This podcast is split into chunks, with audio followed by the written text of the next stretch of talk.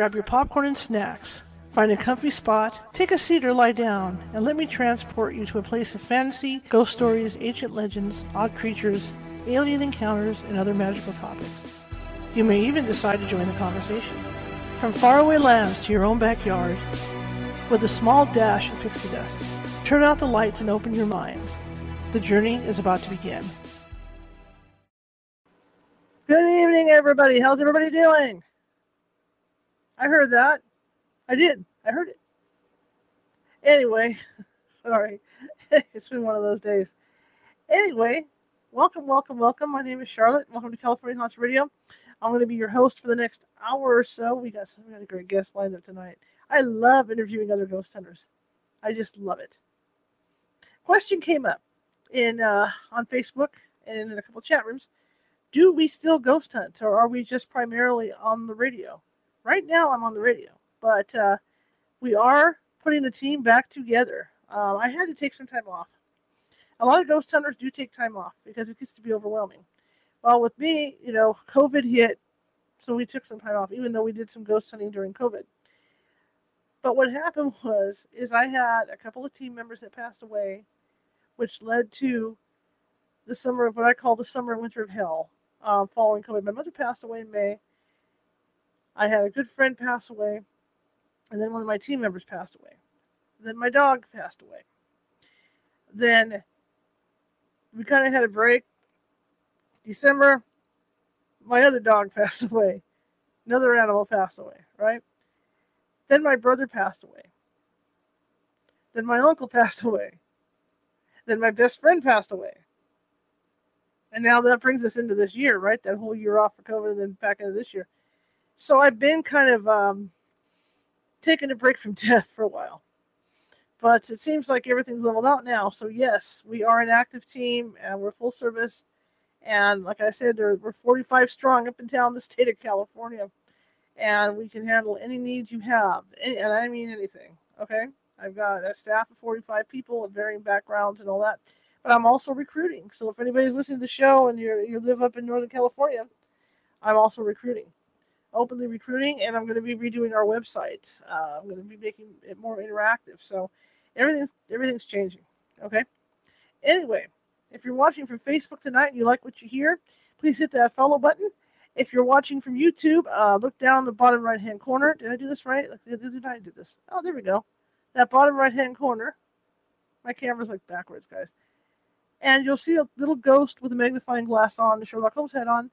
Click on that, and you can subscribe to our, our YouTube page where we got almost four, almost four hundred videos of di- differing topics, not just paranormal, but differing topics. And I think there's something you'll find that you like. Okay, so check that out. If you're and um, if you feel so inclined, and you want to check us out even further, go ahead and uh, join my Instagram page. Okay, I do have an Instagram. It's under Ghosty Gal. So click on that and like that page too. We're also over at TikTok. See, we're very busy, very, very busy. So uh, we're at TikTok under California Haunts. See? So we're busy, busy, busy. And that means if you have a, a ghost or something, that, or you think you might have a ghost in your home, and you want us to talk about it with you or something, you can find me just about anywhere. Facebook, Instagram, blah, blah. So there's all kinds of places to find me, including our website, our current website, California Haunts dot org, or the radio website at California Haunts Radio dot com. See, I got it all out of my system now. Anyway, my guest tonight is a fellow ghost hunter who's also an author. She's written quite a few books. I want to let her tell you about that. But uh, without further ado, I'm going to bring her on. And she can tell you about herself. Her, her name is Joni May, Mayhan. And I'm really eager to talk to her because I, I, I've been perusing her books. And she's got a lot of topics. She kind of reminds me of me because she's got all these topics. And um, I can't wait to dig into a bunch of her books. But let, let's talk to her and get to know her a little bit. And uh, we'll, sh- we'll, we'll, we'll shoot some, some ghost hunting stories through. How's that sound? Okay? All right, here we go. Hello. Hi. How are you? Hang on one second. There we go. Wrong button. They gave us the stretchy one, and I had to, you know. No, no, this is good. Hi. You Thank multiple, you ha- for having me on. Multiple buttons and stuff, though, it sucks, man. Oh, yeah, I know. Technology. So tell me about you. Well, I'm a paranormal investigator. I'm a paranormal author, and I own and operate a ghost walk business in the very haunted town of New Harmony, Indiana. So uh, I make a living on ghosts, which is kind of an odd thing for my family anyways. I know the last time I went to a cemetery, my sister looked at me and she said, well, you're the expert on this. And I kind of went, I guess I am, but that's kind of weird to say at a funeral. You know? So how did your family take the fact that, that that you're so into dealing with the dead? I'm sorry, can you repeat that? How does your family, like you say, you know, you just made a joke about your family. How does your family feel about the fact that, that, that you deal with the dead? Uh, I think they've gotten used to it by now. Uh, and in the beginning, it was a little weird for them because they didn't really understand uh, or maybe believe. I mean, I grew up with parents telling me, you know, go to bed, Joni, there is no such thing as ghosts when I would mm-hmm. feel something in my room. And I am also a medium. So I have been since I've been a small child. So I feel things. And that was harder to explain to them than the ghost hunting. And I think they've just come now to expect that, um, you know, it's what I do for fun. You know, um, tomorrow we're going to go investigate the Indiana State Sanatorium uh, up okay. near Indianapolis. And it's a very big old sanatorium and just creepy cool. Like my favorite place to go. And uh, my family were like, you're not going to sleep there, are you? I said, oh, yeah, we're actually going to sleep inside the sanatorium on air mattresses. And everybody got a shudder. They're like, how could you do that? It's like, I don't know. That's just what we do. And we don't find it spooky. We find it interesting. So. That's interesting. I, do, I, I, I find that fascinating, you know, because being a fellow ghost hunter, I understand that because I grew up similar to where I was having psychic experiences too. And my family would always say, well, you have a vivid imagination. Mm-hmm, and so mm-hmm. that's what I thought it was till I got older and really got into ghost hunting. And I thought, no, I just not a vivid imagination. I'm actually seeing things, you know. Yeah, yeah, that sounds very similar to my story. Um, you know, I did eventually take both of my parents on ghost hunts with me, and I let them experience it themselves and turned them both into believers. So it was, you know, it was kind of a nice moment for me. It's like, see, I told you there were such things as ghosts. That is really cool. That's really cool. Tell me about your books. How many books have you written? twenty-four. Wow. How do you find the time? I don't know. It's just, I'm compulsive and I write pretty fast. Um, I can put out a book in like three months. And although like my newest book, which I happen to have right here, Haunted Posey County, um, that one took me a little bit longer because it's, you know, other people's stories. Yeah. So it takes a little time to do research and getting the history right. But I don't know, it's what I do, you know, it's what I enjoy doing. So. And your team um, that, that you work with, uh, where, where where you guys operate mainly? What area? Um, I'm pretty much in New Harmony, Indiana. Um, and as far as being a team, we just kind of get together and do things. I, I do get walk uh, requests for walkthroughs on homes. Mm-hmm. And I will generally just do that myself or with um, another medium. And we'll just walk through and do a psychic sweep instead of using equipment. But um, we do host public events here where we have all the equipment. We have all the fun stuff, all the toys. And uh, my friend Donna has eight suitcases full of paranormal gear she's bringing tomorrow. So me, I just pretty much have a camera bag over my shoulder. You know, I have some stuff, but I don't even need it. You know, being a medium, I can walk in and, you know, feel what's going on. Um, you know, I do like my spirit box just so I can get some kind of validation. But uh, I don't even need it. I just walk and go, oh, wow, check that out. There's a, you know, there's a young man over in this corner. And, you know, the more I tune into them, the more information I pull. But not everybody has that skill set. And, uh, you know, the equipment definitely uh, brings a little bit more of a scientific approach to it. So it's a little bit more, um, you know, it's touchable for them if they don't have the ability to intuit it. Mm-hmm. Mm-hmm. So when you go on these cases, you know, when you do walkthroughs like that, and I've had mediums tell me this before, on location, you know, say there's multiple ghosts in an area, um, do certain ones want to talk to you or certain ones don't? Oh, definitely. There'll be some that'll re- uh, retreat back into the corner, and I can also to pull information of, about them, but not necessarily. I can't really communicate back and forth with them. I can get, um, I'm clairaudient, so that's my first, that's my gateway. So I'll hear a tone similar to ear ringing, and I have one here right now buzzing my ear. So, um, but uh, if I pay attention to it and I tune into it, then I start getting more information.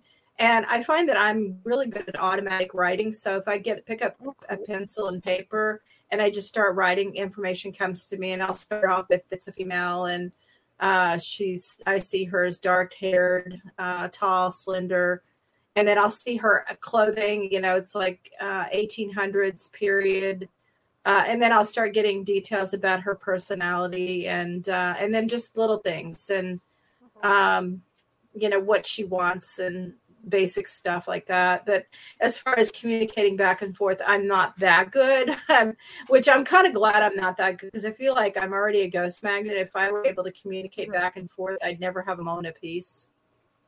Absolutely. Tell me more about automatic writing. I find that fascinating. And I've never been around somebody that does that. So how does that work exactly?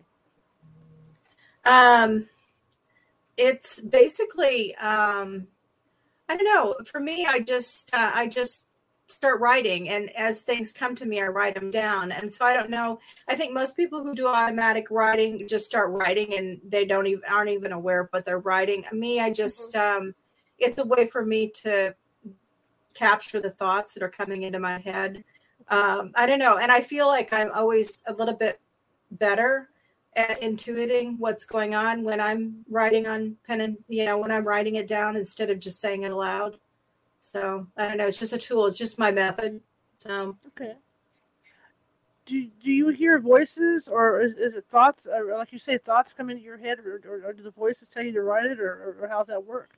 Um, you know, I don't necessarily hear. Sometimes I'll hear their voices, but most of the time it's just information, just words that'll kind of come to my into my mind, and I'll write them down, like uh, sad or um, looking for something. Or uh, last, I just did a Uh, a walkthrough earlier in the week, and um, I just picked. I just it came to me. Somebody in this house lost a child, and uh, so after I did my walkthrough and I had everything written down, I went and talked to the homeowner, and you know she said absolutely the owners, not before me but before them, lost a child in this house. So you know it's just um, you know I don't know who's telling me. I just get that information. It comes to me and I write it down. Right now. As an intuitive on, on investigation, do you work together with the other go- with the other people on, on the investigation to try and clarify information or, or, or make it more verified? Like, for instance, I know I've worked with psychics where uh, I'm using dowsing rods and we're using E V P at the same time, and then I'm working with the psychic. It's a female from, from maybe this era, and so we start asking questions and we start getting more info. Yeah, you know, it's funny because I don't, when we're on like, like tomorrow when we go to the asylum, mm-hmm. I probably won't be intuiting too much. I'll, I can't avoid hearing the ear ringing. So, mm-hmm. and it always is different tones. Like I'll know it's male or female. I know if it's good or bad. Um, so it kind of helps me identify which rooms we might want to investigate, but I don't always open up and pull in information. Uh, one reason is because I'm a ghost magnet, and the more I right. pay attention to them, the more they pay attention to me, and I don't want anything coming home with me. So, yeah. you know, I, but when I do the walkthroughs of homes, I feel like I feel more comfortable with those because I feel like um, whatever's there is probably a homeowner. Uh, it's mm-hmm. like ninety percent of the time it's somebody that lived at that house. And um, I just, I don't feel like they're going to probably follow me because they've been, you know, stuck there and happy where they are for a very long time. So they have no need to come with me. I can understand that. Yeah, like, like with commercial places like that, because you really don't know what type of personality they have, and that that's what that's what's kind of scary about it. You know, about as far as them coming home with you, even cemeteries. You know, when you walk through cemeteries, mm-hmm. it gets, it's kind of unnerving because you don't know who or what's going to follow you. you know, if who, if, if if who or what is going to follow you.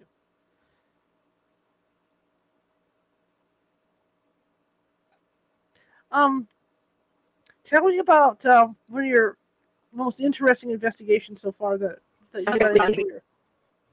Most interesting investigations. Um, oh my gosh, there's so many of them. Um, we we just did uh, the Rhodes Hotel in um, Atlanta, Indiana, a couple weeks ago.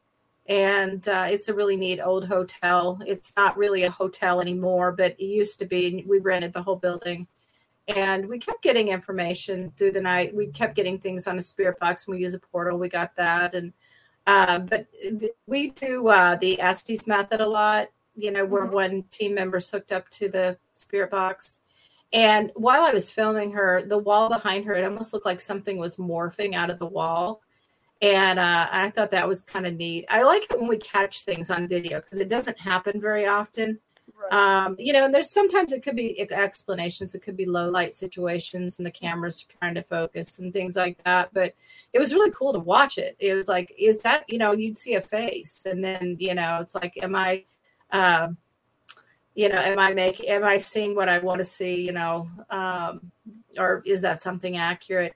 Um, I mean, I've had so many investigations. I've done more than three hundred of them, so it's hard to remember back. I think probably one of the scariest ones I ever had was um, up in upstate New York, um, Rolling Hills Asylum in, uh, I think it's, is it East Bethany? I always forget which direction, but, um, New York, but um, it's an old, it was an old poor farm and it turned into an asylum. And it's, um, I mean, there's some heavy stuff there. Um, she says there's really nothing negative. And I think it's just misunderstood energy. Sometimes, you know, if there were people there with uh, mental issues um, and they died in that state, sometimes they don't completely understand what we're doing. And um, I was just coming into my abilities. Like, I have always been this way, but I really ran from it for a long time. And when I opened those floodgates and really decided to start trying to, um, you know, experience my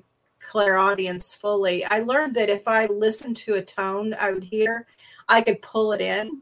And we were at the end of the night. Everybody else had left. It was just me, my friend Sandy, and the owner Sharon. And we were there uh, walking around, and she was showing us some of her favorite spots in the asylum.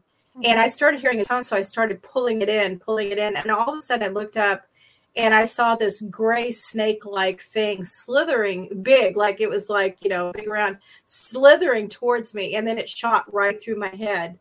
And when it shot through my head, um, I felt like I took a big breath of icy cold air, like my body was full of coldness.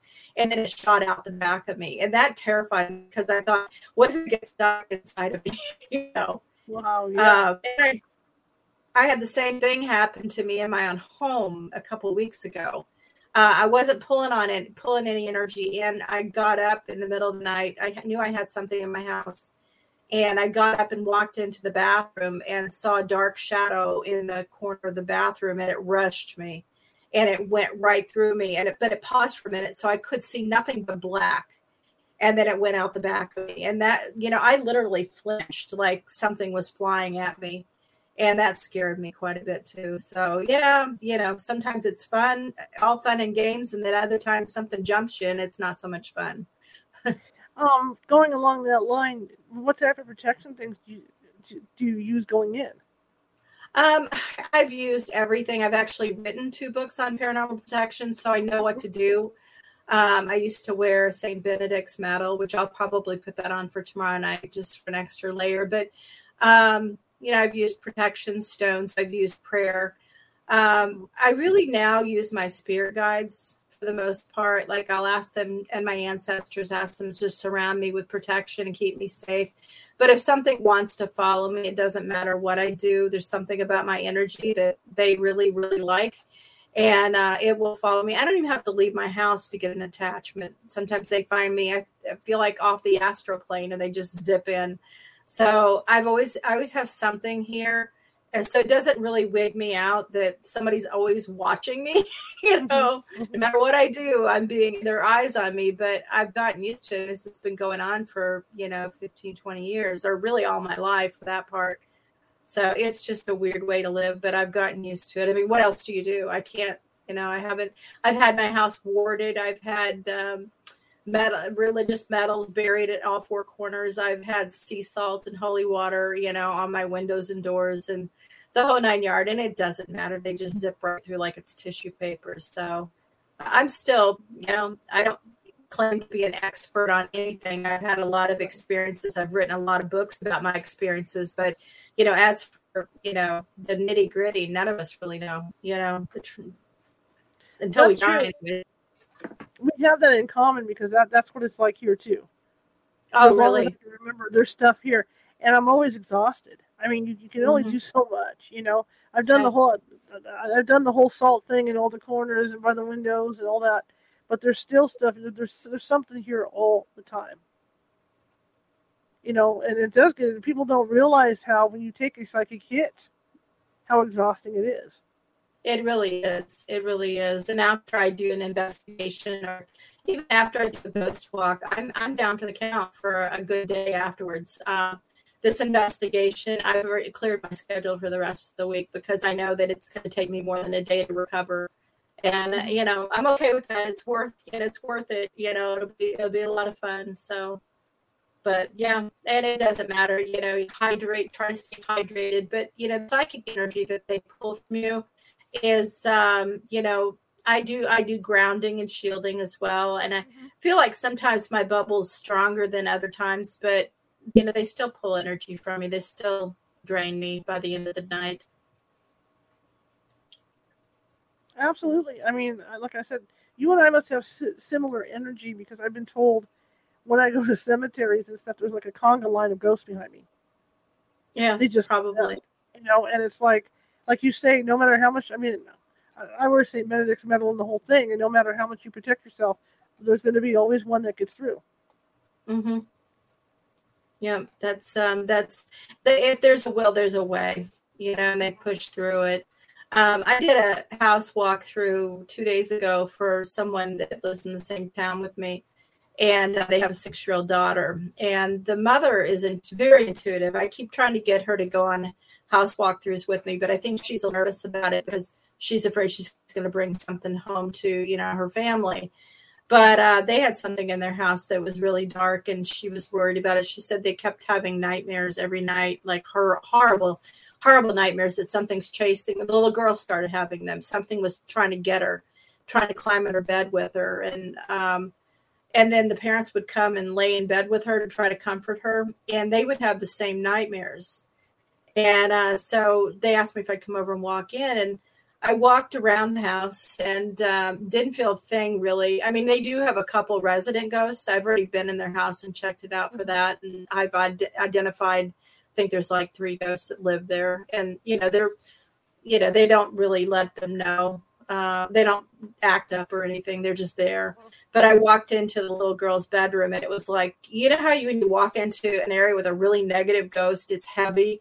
And and you just immediately your fight or flight instincts kick in, and yeah. you feel threatened. And it was, you know, and it's, it hasn't happened a lot with me because I've not run into any quite that negative. This one was really heavy, really negative. And um, I suspected that the daughter probably inherited her mother's abilities. So I pulled her into the room, and I said, um, you know, what are you feeling? And uh She said, she said, the bad, you know, he's here, the badman's here. And I said, do you know how to shield? I said, can you make a bubble around yourself? So I put her under the light in the middle of the room. And I said, close your eyes and see that light through your eyelids and pull her down around you, make a big bubble and make it really strong. That bubble protects you. Nothing can get into it. And uh, she opened her eyes and smiled. And she said, I'm going to push it out over the whole house. And just like that, boom, she bumped that ghost out of that room. Like it went from being really heavy to being just like the rest of the house. And I was like very envious very quickly of a six-year-old. I'm like, that's just incredible, uh, the power that she had. And I'm sure children, you know, they're, they're not told, you know, at that age, they're they're intuitive and they're not told otherwise. And um, her abilities were insane. I was like, Uh, I, and so before I left, I said, will you pull the bubble around me too so I don't walk outside and pick up your nasty ghost on the sidewalk? And she did. And I you know, I was fine. So I think, you know, it's it's unfortunate that some of us are built with um, the attraction to ghosts, that, you know, that they're they're so attracted to us, but we're not always uh, given that uh, higher R P M of energy to push them away. Because I've worked with a ton of mentors, and they they just say, well, tell them they're not allowed to follow you. And I'm like, you know, big eye roll, because you know, what, you think I didn't think of that? You know, you think I didn't tell them to get out of my house? And it doesn't matter. They laugh because I don't have anything to put behind it. And uh, other people, like this six-year-old, just made her bubble and poop, it was gone. And I'm like, you know, so I, I could never do that. I've tried. Believe me, I've tried. Uh, but I just don't have that same energy level that she does. So I was very impressed. Absolutely. I've worked with a lot of kids. Like they call them psychic kids, like on T V. I work with a lot of kids, and, and they do have a lot of power, these, uh, you know, a lot of these kids. It's amazing. Oh, yeah. But I yeah, agree with definitely. you. I mean, I could have the best protection up and be, do it, be doing a post after an investigation with a client, and all of a sudden mm-hmm. my stomach flips. Yeah. Because some so be, you know, decided to walk through me. And then I know, well, I'll be down for two days. But no matter how much protection you put up, sometimes it just doesn't help. Yep. But, you know, one good side effect is all these ghost stories give me a lot of things to write about. So I've um, written, you know, a lot of my books are, uh, a, a lot of my original books were my own experiences. I had the, my very first, um, well, the first book I wrote about the paranormal was Soul Collector. I picked up an attachment that was a soul collector, and I didn't have a good backup plan. That was in my early days. And um, I kind of wrote it as a, um, a warning for other people who are sensitive or intuitive. You know, before you go out there and put yourself in these creepy, crazy places, have a backup plan. What are you going to do if something follows you home? And uh, and have that down pat, like, you know, have a good psychic medium that, that is able to remove ghosts, or have, like, I have a shaman who now removes things for me remotely. Mm-hmm. Um, you know, if you don't have that, you know, you're kind of screwed if you come home. And that's what happened to me with Soul Collector. It just turned out he was like the nastiest. And, you know, as a medium, that they don't have to move the furniture to get your attention. All they have to do is get close to you and send you intimidating thoughts, and and then make a few random weird things happen, like all of a sudden make creepy music start playing on your phone when your phone's turned off, or, you know, make your cat stare in the corner and arch up and take off running out of the room. And, you know, when you're already feeling that it's there, it's just that little extra, you know, that they give you. And and it's hard to explain to other people that aren't feeling it. They're like, you know, well, what happened? You know, did you have entities, you know, standing in front of you? Did you see them? Did they, you know, trash the room? And I'm like, they don't have to do that. When you're a medium, they can get to you just by being there. It's all they have to do. Oh, absolutely. I, I agree with you one hundred percent on that. And in all your investigations, how many, I mean, it, you know, we always preach, it used to be a, a standard preach that as far as like, like, because I want to clear some stuff, like these demon cases. How many demon cases have you really come across in like three hundred investigations versus a ghost that's trying to act angry and like a demon? Because most of them are human. Um, oh. I have actually had, I think, maybe three or four demonic encounters, and I always know uh, they're elusive. They don't. I don't hear them. I don't hear the clairaudience. Uh, they don't make a sound, but I get this almost oily, heavy, uh, repulsive feeling. Like I can't explain it. it. That's just how I feel. Like I just know something's there, and I, and that again, that fight or flight kicks in. Um, mm-hmm. And I, that's above my pay grade. I don't deal with demons. So I just back out. I'll leave. Um, I'll call my shaman friend and say, hey, there's a demon here. We actually had, um, I used to teach Paranormal one oh one classes. And I think this is in one of my books. I think it might be in Ghost Magnet.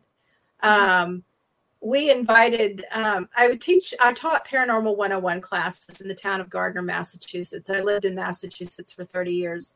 And uh, collected a lot of really cool people. They, a lot of them were just coming into their abilities. And uh, when in reality, they were full-blown psychic mediums. They just had never tested it or worked with validation or, you know, really gone that extra mile. And so they were blossoming. They were so great. And one night this guy shows up and um, he had a haunted doll. And I'm not going to give his name or the name of his doll because I feel like he's gotten enough publicity. Um, but he was traveling the country with this doll and, you know, getting a lot of attention from it. And he'd been offered a lot of options about people removing the attachment from the doll. And he just kept saying, no, no, I want to hear the whole story before I do it. I did think he liked the attention, but um, he, he brought the doll and sat it in a chair. And to, we were all like, at one point, we could all feel, it was almost like an octopus with tendrils coming down. Like we could all feel him, you know, like it reach out and touch your energy. And, and we were just all completely wigged out. Nothing happened. The doll never moved or anything, but all of us in the group were feeling it. And uh, so I, I stepped away from the class and went and called my shaman friend in Virginia. I didn't, usually I message him and wait for him to call me back, or, you know, I called him. He was a little shocked to hear from me. I'm like, you got to help us. This doll is, uh, there's something really bad attached to this doll. And um, he, he sent his guides, or he's astral projects too. So he's able to see things. And he said, He said, yeah, it's really bad. He said, it's it's a demon. It said it's not a high-level demon. And the guy was saying it had a demon attached to it, which we were all uh, rolling our eyes. It's like, why would a demon be attached to a doll? They don't usually attach to dolls. Um, but there was definitely a, something demonic going on um, in that room. And he later had some experiences where when he got back to his hotel room, he slipped and fell, and I don't know, everybody in the class started having weird things happen to them on the way home from class. Uh, one person's car wouldn't start. Somebody else's house was broken into. Somebody else slipped and fell and really hurt themselves. It was like one after the other. So, um, you know, he, Michael, the shaman, uh, kept us all safe, but, you know, he couldn't do anything to remove that demon without permission. So, um, that was crazy. It was just, you know, it's like, um, but other experiences, you know, you'll go in somewhere and like Ashmore States, we investigated that in Indiana. And um, it, I think that one was on Ghost Adventures, and Zach had declared it, you know, full of demons. And, um, you know, we never encountered anything negative there. Um, there's an, a man that has, stays in the boiler room, and he was, um, I believe he was autistic. And he was protective over that room. And if he was a little grumpy, I don't blame him, because how many people come down there and ask him what his favorite color is, or, you know, why he's still there, or, you know, does he take care of the boiler room? You know, just all the same questions over and over again. Uh, his energy was a little testy, but, you know, as far as being a demon, no, not, you know, no, I've not run into nearly as many uh, as people on the T V shows would like you to think. Um, and I kind of see why they did it, because people stopped being afraid of ghosts. So they had to up the ante and go to demons. It's like, ooh, maybe they'll be afraid of demons. So I don't know what they're going to, I guess next, maybe aliens, you know? Maybe. I, yeah. You know. Well, the reason why I asked the question initially too, was because I've noticed when we have gotten cases because of the T V shows, mm-hmm. people think they've got a demon in their house right away. Mm-hmm. But the majority, like you say, the majority of the time, it's not a demon. It's a ghost that's lashing out. And sometimes the ghost wants you to think it's a demon. And it's an actual angry, you know, it's, it's it, all it is is an angry ghost. Mm-hmm. And sometimes it's hard to convince people when you go out that, no, you don't have a demon here. If it was a demon, it would be doing this, this, and this, and this, and this. Yeah. My closest, that- yeah, when uh, I was going through the Soul Collector, it was... Um, I, it was explained to me that the, um, the it was a human entity that was uh, stalking me, but that he had been possessed by a demon before he died. So there was like some kind of tie. I don't know how much of that I believe, but he was getting to me. Like I was going through the stages of possession. Like, you know, um, he was fully starting to separate me with, from people and make me forget things. Like I go through time lapses where I would be just, um, I'd lose hours. Um, and I started not wanting to see people. Like I just become very uh, isolated, and, you know, he was getting me where he wanted me. And, you know, I was told he wanted me dead so he could collect my soul.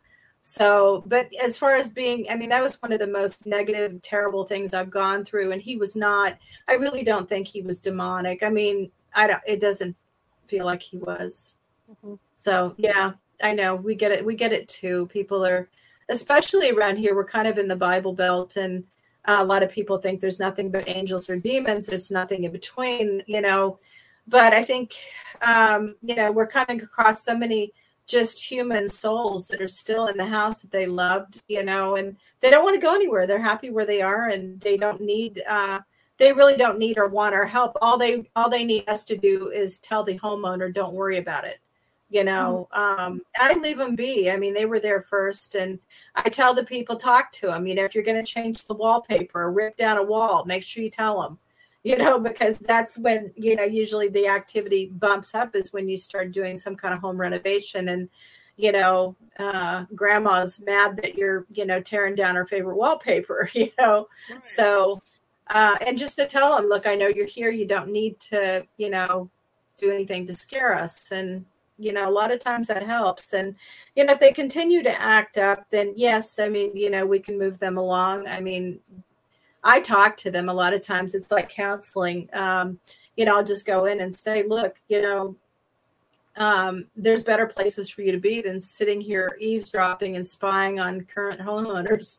You know, while that might be interesting, you know, there's a whole different yeah, universe for you to go to, you know, dimension or whatever you want to call it. You know, you can move on over and uh, have different experiences that are more positive, and be with your family members and stuff. And, uh, you know, I can cross them over if they want to go. I can't make them go if they don't want to go. So, right. right. I always um, give the client a choice too when I'm out there. You know, if, if it is great, if, if it is Uncle Bob or somebody like that, hey, you know, they're not, like you say, they're not hurting anything. They're not bothering you really. You know, it's up to you. Do you want them here, or we can try to make them go, but we can't force them to go either. But it's up to you, you know. Yeah. I don't even really give them a choice um, because I don't have the capabilities to make them go. Um, you know, I'd have to reach out to my shaman. And, um, but, you know, and I, I just kind of feel like unless it's negative, unless it's doing things that are scary, Um, there's no reason for it to go. I just tell it to stop doing that. You know, it's there. Cause a lot of times they just want you to know they're there. You know, once you know, it's like, okay, look, I know you're here. Like the one I went to, um, earlier in the week. Um, I sometimes I'll get a mind picture of them, and I started seeing him before I even left home. And he reminded me of Sam Elliott. Like he had that big gray mustache, and Uh, when I got to the house and I started walking through, I was definitely picking up on him. But as I got there, the image became a little less handsome. You know, he wasn't quite as, you know, good looking as Sam Elliott was in his day. Um, and uh, the woman said, well, we've know, we know he's here because we've seen him. And like I, I go in blind. I don't want to hear anything, you know, because it'll definitely impact what I feel when I go in. So at the end, she told me that she's seen him. Although she saw him with brown hair, so she probably saw him at a younger period. But as I left, she told her, her she had a couple friends over. Um, and as I left, she goes, well, I'm going to go to bed with Sam Elliott now. See you later.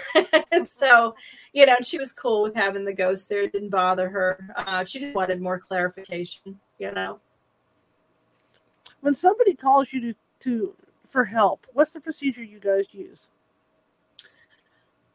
Um, you know, it depends on what it is. Um, if it's just, I just want to know if there's something in my house, something, you know, I've been feeling stuff.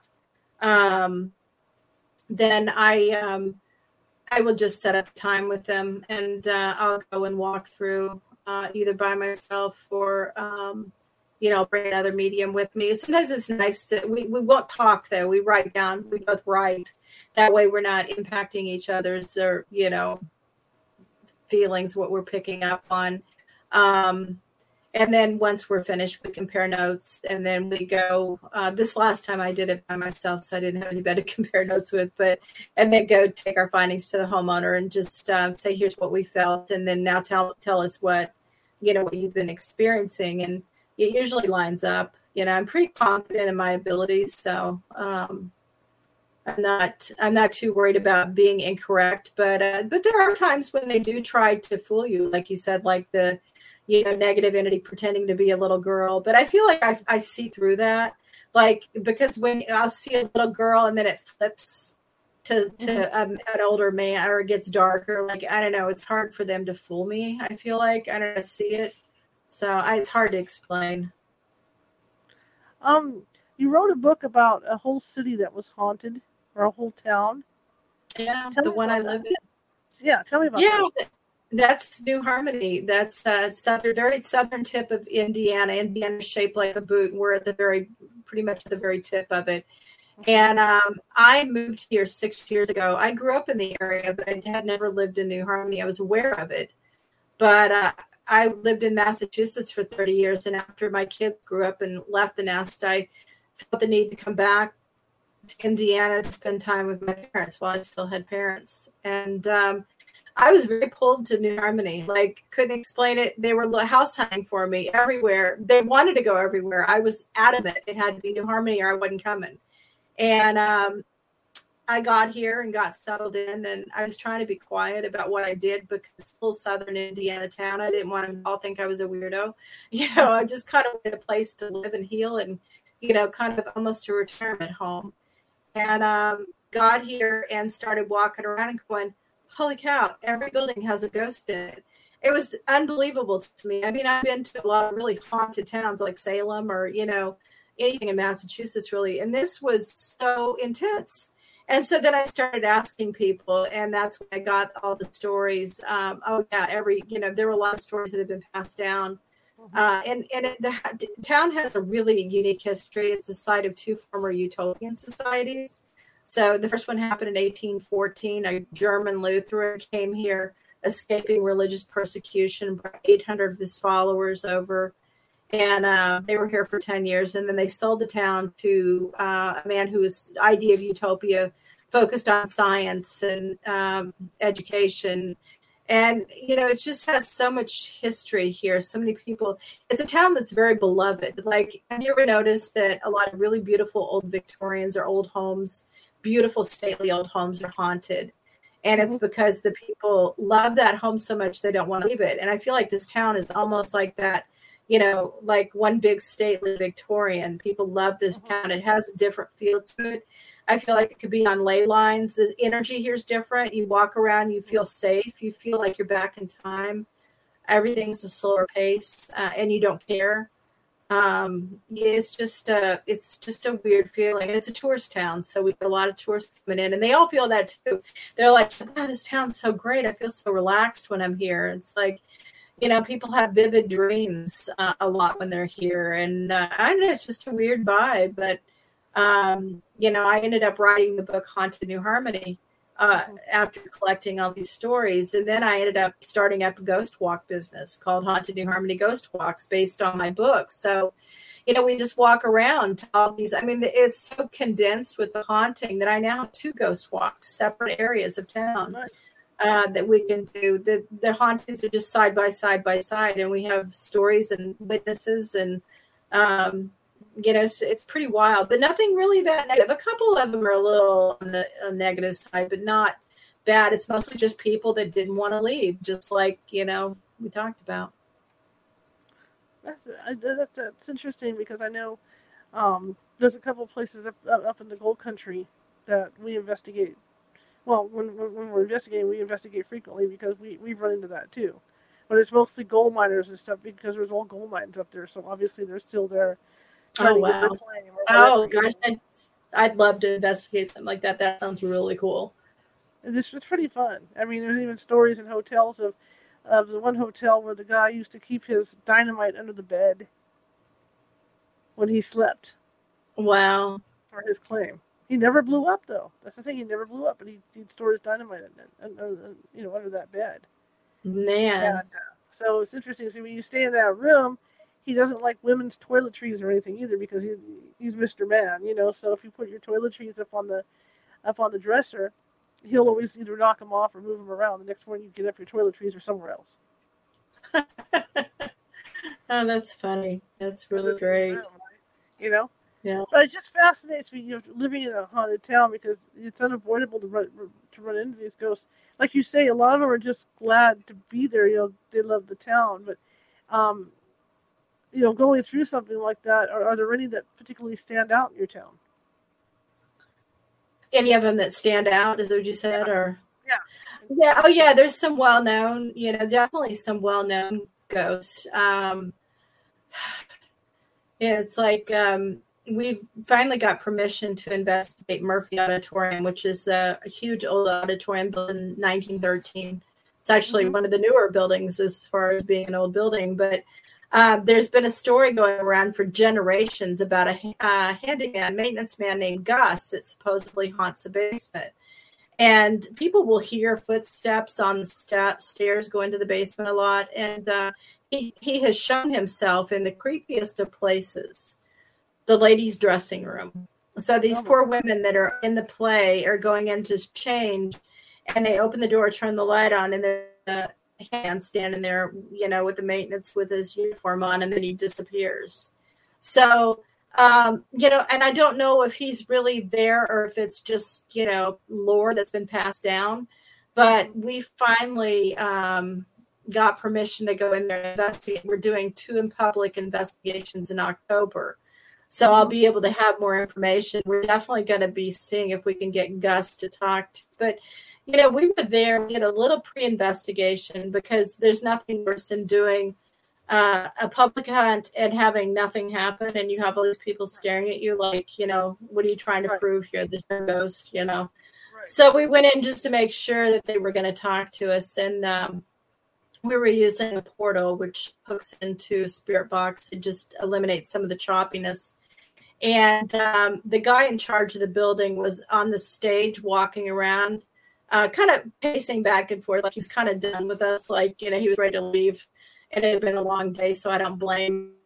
We're up all the way at the top of the seating, um, up near the control booth, and we had the portal going up there, and we were asking some questions. We were getting some answers, but not all of them were clear. Like sometimes you just get a warble random, and it, you're not sure what it says. But uh, somebody said, "Who's on the stage right now?" And clear as day, it said Paul. And that is the name of the guy that was on the stage. And he stopped and he turned and looked. And uh, I put that E V P up on my, uh, it's on my SoundCloud. So if anybody ever wants to hear any of my E V Ps, I have like, I don't know, four or five hundred of them up on SoundCloud. Uh-huh. And it's just uh, my name, Joni Mayhan. Uh, link is on my website, Joni Mayhan dot com. So, but, um, you know, we, he could not believe that he was, he was, you know, it, I think he believed, he never really said one way or the other. He was kind of quiet about it. But after that experience, you know, he definitely was a believer. So that is really cool. Love it when that stuff happens. And I think they do it on purpose sometimes. Like, you know, we're going to prove to him, you know, that he's, he's actually wrong, that we are here, you know, and uh, they, they did it. What do you think it's um it's like being a ghost? Because I always think one of the, let's do it, think about it this way: the movies that are out about ghosts, you know, mingling with people. You know, after looking at these movies and doing this for as long as I have, I think that like the movie The Others is about as close as it gets. Yes, I was kind of- just thinking about that. That's one of my favorite ghost movies of all times. Like, and I remember when I watched it, we were living in a haunted house, and uh, and, and it made you think for a minute. Like, am I the ghost? Am I really dead? You know, um, I think that it, it varies. I think some of them are very aware of us, and I think others are just living their existence and they don't realize we're here. Maybe they catch glimpses of us on occasion. Mm-hmm. Um, I feel like it's like they're almost in a separate dimension from us, but sometimes they get so close they can see us uh, or that we bump together, or maybe sometimes they pop through. I mean, I can tell you um, the one that's here right now is um, standing off to the side over here, and it's a female. And uh, she's aware of me. She's listening to me. She came in closer as I started talking on this podcast. So mm-hmm. I feel like she's listening. Maybe she's learning. Like she's like, oh, we're, we should probably go. We're not going to get anything from this one. You know? So what, what do you think? You think it's like The Others? Yeah. I mean, I, I think I, I think that's one of the best movies I've seen. You yeah. know, as far as, as far as getting that across and the confusion that the ghosts have, the confusion that we have mm-hmm. with it, mm-hmm. you know, between, between the two. That's, uh, you know, I've seen a lot of those because I'm real fascinated when, when they do come, you know, and I, and I look at them. Um, I have one in here behind the curtain back here that hangs out in my bathroom. She's always standing there staring out at me. We should Whatever introduce our ghosts. Whatever floats your boat, you want to hang out in my bathroom? I'm good. You know, just don't leave the bathroom. But yeah, it's kind of nice having this yeah. thing up because you know she can't like bore through it. Well, she probably can. I just don't know it. um, when people ask you about ghosts in general, what answer do you give them? I mean, you know, because you you you you get clients that say, "Well, what are they exactly?" I believe they're human souls. Um, I believe at the time, my feeling is at the time of death, most people cross right over without any option, but some people balk and mm-hmm. uh, their body's dead, but their soul stays around. And, you know, it could be because they want to stay and watch over family members, or maybe they had a sudden death, or uh, I believe suicide victims, uh, I believe they stay earthbound because of guilt. And, you know, other people, maybe they've done something bad and they're afraid of, you know, repercussions. Um, I, I don't know, just a number of a number of reasons. Uh, but I believe most of them are just the soul. You know, they're just energy. You know, they talk about, you know, energy can't die. It, you know, it just transfers into a different form. And um, I feel like they just stick around. I can imagine how frustrating that would be. So I can appreciate, you know, the heightened emotions that they feel because, you know, they can't, they can see us, but they can't communicate with us, you know, and um, yeah, they see somebody like you and I, and they latch onto us because they're like, oh my gosh, that one knows we're here, you know, where they've yeah. passed, you know, two hundred other people that just walk right by them. So, you know, I think it would be very frustrating. The other thing I find sad, and, I, and this happened in a hotel up here in the Gold Country, there were two children that run around this hotel, and they're looking for their mother. And then if you go in the kitchen, the mother is in the hotel, and she's looking for the children. They both, you know, bo- both sets of both sets of people ended up on two different planes, and they can't find each other. And they can't find each other. That is really sad. It is really sad. Really have, sad. You run, have you run into stuff like that? Um, yeah, we have, um, you know, actually in Haunted Posey County, I have a story about a town called Griffin, uh, and they got hit by a massive F five tornado in nineteen twenty-five, and it just flattened the town, and uh, seventy-five people were killed. And they talk about the town was kind of rebuilt. It's still, it's tiny compared to what it used to be, mm-hmm. um, but people in town talk about sometimes they'll hear a woman crying, wailing, and other times they'll hear a baby crying. And they they feel like the mother's the woman lost her baby in the tornado, and then she died. She's looking for her baby, and the baby's looking for the mom. So, yeah. Um, and it could be residual, too. I don't know. You know, it's, it's I haven't experienced it personally. I've just heard the stories. But, mm-hmm. yeah, it's very sad. And, you know, those are the ones I really want to get involved in because I want to help them. Mm-hmm. Um, you know, I, I'm a helper in that aspect, but I'm also a little bit sometimes cautious because I don't want to end up bringing something, pretending to be a baby crying. So I just, it's funny. I just uh, attended uh, a festival. I do fe- for whatever reason, September's festival season, and I'll set up a booth with my books and promote my ghost walks, and people come up and tell me their ghost stories. And I had this young woman come up and tell me about this cemetery. And uh, as she was describing it, uh, there's a bunch of uh, military uh, graves that are all in a circle facing each other. And I remembered that. And I thought that was really odd. And um, she said, well, one of the uh, stories is that um, people will hear a baby crying in the woods. And if they go look for it, they never come out again. And I was like, oh, my God, I yes, I was there like four years ago with a friend, and I just kept getting a weird feeling there. And we walked in this blue sky, beautiful day. As soon as we got in the middle of the cemetery, these dark clouds moved in. And then this um, circle of like crows started uh, flying around in a circle above us. Mm-hmm. And uh, and then it started pouring rain. And it, right before it started pouring rain, though, I heard it. I started, I'm a huge animal lover, and mm-hmm. a cat crying in the woods would be very compelling for me to go find it. And I started to walk to the woods to find it, and then it just started releasing buckets of rain.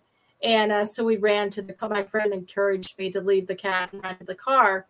And uh, so now I hear this story about this baby crying in the woods. I'm like, oh, my gosh, what would have happened to me if I would have gone into the woods after this cat that probably didn't exist? So we're definitely going back to that cemetery now because hearing the story, you know, it's very, but I won't be going in the woods after the cat or the baby. Do you so. know what the other frightening thought about that is, though, is whatever that was, if that's, if that, if that in fact is whatever is mm-hmm. making people disappear, it got into your head. It knew what I would go for. Exactly. Yeah, it knew what you would go for. Yeah. Uh, like, I think I would have, if I heard a baby, I would have been on the phone to nine one one before I even went into the woods, right? You know, because I would have thought there's no way there's a baby crying. But a cat, you know, they get dumped around here all the time. And I'd be like, oh, my gosh, that poor kitty, you know. Um, and I did actually walk to the edge of the woods and, and was looking, you know, and I didn't see anything. So I was fairly satisfied there really wasn't a cat there, because I probably wouldn't have left until I found the cat, even if it was pouring down rain. Um, but, you know, and the sound stopped, but yeah, you know, it knew what, it knew what triggered me, what I would go for. Mm-hmm. Mm-hmm. That's what's frightening about it, though. And that's why I'm going back to check right. it out now. No, yeah. With other people, people that will keep me from going into the woods. Right. That's what the trigger for me would be, though, is, is, is either a little cat or a, do- a little dog, you yeah, know, something yeah. like that. Pull me into the woods, because I'm one of those people. I see the stray dog, I'm trying to get it so I can get it back to its owner or whatever, you know. Yeah, same, but same. It's stuff like that. Yeah, um, I've had my name called from across the airfield when no one was there, a haunted airfield, you know. And it's just creepy because it was a man's voice. I could definitely hear it, but you know, you look around and no one's out there. You're just like, and you don't have a short name either, you know, for no, it to call no, your name out. Call, yeah, and you could clearly yeah. hear it. And I had another investigator with me that heard it too. And we just looked at each other and we went, wow. You know, Stan. I've had mine called out over um, the spirit box uh, many times. Like I'll say, do you know who I am? And they'll say, Joni, Joni. But um, we had an investigation here in town in New Harmony at the old school gymnasium. And I was talking about that tornado that killed all those people. Well, they brought the victims here to New Harmony, which is only six miles away. And they put the um, deceased people in the basement, become a temporary morgue. So uh, we were down there investigating with a group of people. And one guy had, um, he had some kind of program hooked up to the internet. And I can't remember, think about what it was, but it's very similar to the portal. Um, mm-hmm. And I had left, I had my recorder sitting there and I went to check the other group. So I walked out of the room away from the group to go check the other group that was also in the basement. And uh, while I was gone, I didn't hear this till later, and I got home and reviewed my audio. But across the portal, it said, "We want to talk to Joni Mayhan," like first wow. and last name. I'm like, that was a first, and I have that. I actually have that clipped. It's on my SoundCloud, but clear as day. Like there was no doubt what that said, and and it was warbly, so you know it wasn't a, another person in the room saying it. But right. that was wild. So yeah, the they know us. The the portal's yeah. crazy. I mean, I've used it, and we've picked up German voices on the portal. Oh, I mean, wow. you, can't, you can't deny that. I mean, when you're on an investigation and you pick up a foreign voice, how can you deny that? So I go down, and I'm, I'm kind of perplexed talking to another investigator, and a client comes out and says, "Oh, my great-grandfather was German." Mm-hmm. You know? How can you yeah, deny that? When- Yeah, or when you get swear words that you know are not allowed by the F C C on the radio. So, yeah. um, you know, I've gotten so many just really intelligent responses. Like we were, um, we were at another place. I think this was in Maine, and it was full of ghosts. It was an old seminary building, and it was full of ghosts. And um, as we turned on the spirit box, all these voices were coming through at once, and it was like on top of each other. And I said, "All right, you guys, you need to talk one at a time." And a male voice came, it got really quiet. A male voice came through and he said, "We are not going to behave." um, and I'm like, well, that's good, you know. And it was clear, so clear that we heard it at the time. Like a lot of times with spirit box, you think you heard something, but you're not clear until you get home and you clip it with headphones on and, you know, mm-hmm. slow it down or speed it up or whatever you need to do. This was clear right off the bat. We were like, we all laughed when we heard it. We're like, okay. That is cool. The other thing I always find kind of cool and unnerving at the same time is when, you know, you get to the part of the, the investigation at night where you're tired and everything's funny. You know, you start cracking mm-hmm. jokes and you're talking. I got the E V P recorder going. And there's two ghosts having a conversation below us. And this was, and you could hear this guy go, "I'm really hot." And the old guy goes, "Yeah, and I don't know why." And you're um, like, well, that's, that's not my people. Okay, I don't know who this is and what they're talking about, but somebody's hot. They don't know why. Turned out later there was a um, a fever that ran through this town. Oh, wow. That we found out. So maybe they were talking about the fever. But it was just funny because it was two d- distinct male voices. I mean, really clear class A E V Ps. And this wow. they were saying, uh, "I'm hot. I don't know why." So it's well, like they're it. having their own, like you say, the, they might be stuck somewhere and they're still living their life. So they're having their own independent conversations below what you're having. Because they don't know. You know, we, we've had that. Yeah, we've had that. I remember one investigation we went to. Um, it was a lot of my students. This is in Massachusetts. It was the Houghton Mansion in North Adams, Massachusetts, um, which is now no longer open for people to investigate. But it was on Ghost Adventures and Ghost Hunters. Uh-huh. Um, but we were um, we were in one of the main people there's bedroom. I can't remember who it was. You know, they all kind of blend together, but. Um, As mediums, we were picking up on a man and a woman there. And then all of a sudden, the man disappeared. Like, we couldn't feel him anymore. And the voices were coming through. Um, he told her across the spirit box, he said, "You need to cloak yourself. They can see you." Or, you know, like, and, and then all of a sudden, she went away, too. And it was, it was like, okay, we just learned something. Uh, how cool is that, that they can cloak themselves away from us if they're a high level, you know, and they've learned a thing or two over time. And he was telling her, and we caught it on video, on audio. So it was like, wow, okay, that was cool. That is, that is really cool. Joni, this hour went by so fast. Yes, it did. It did. It was and I want to thank you for talking with you. I really enjoyed it. It was a great interview. I appreciate it. Thank you for having me. And we'd love to have you back on to talk about the the, the place you're going or, or the other places that you go. Oh, yeah. Yeah. There's tunnels and everything. Yeah. I'll have a lot of lot of stories to tell about that one. So you invite me back, I'll be here. Absolutely. All right. How can people find you?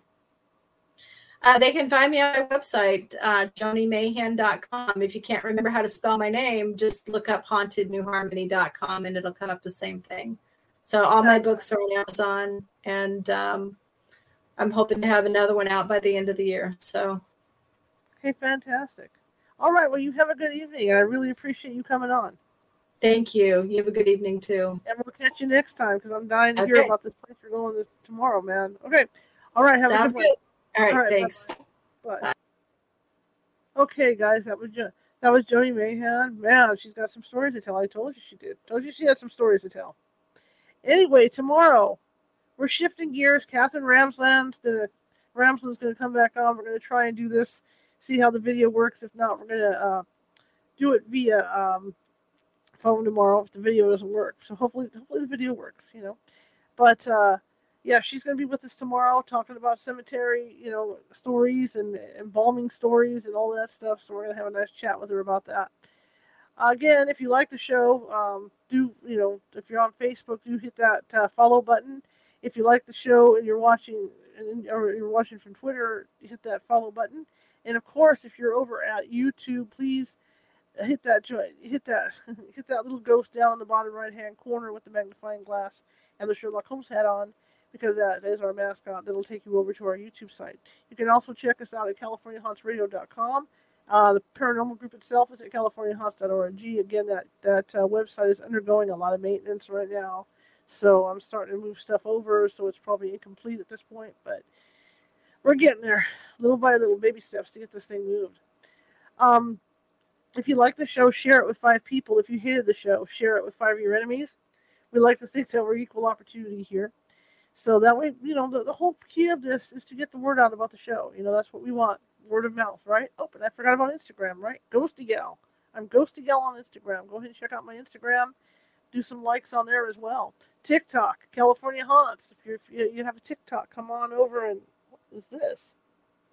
Ooh, don't touch me. There's something right here. Um, I can feel it. It feels like little spider webs. Um, yeah, TikTok, California Haunts. And we have uh, promo videos for these shows. There's also some comedy stuff we put over there and some stories of ghostly locations here in California that we've investigated.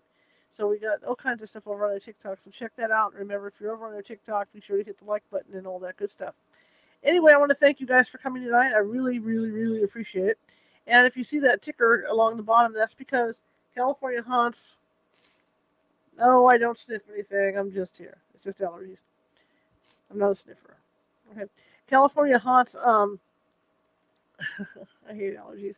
California Haunts doesn't charge for investigating. We simply go out because we're out to help people, and that, that's our main goal is, is to help people learn about the paranormal and educate and help. You know, help them get the ghosts out or whatever we need to do to help them out. So and that being said, everything comes out of our, our pockets as team members, plus it comes out of my pocket, like for equipment. If something breaks, of course, I have to come up with the money to fix it.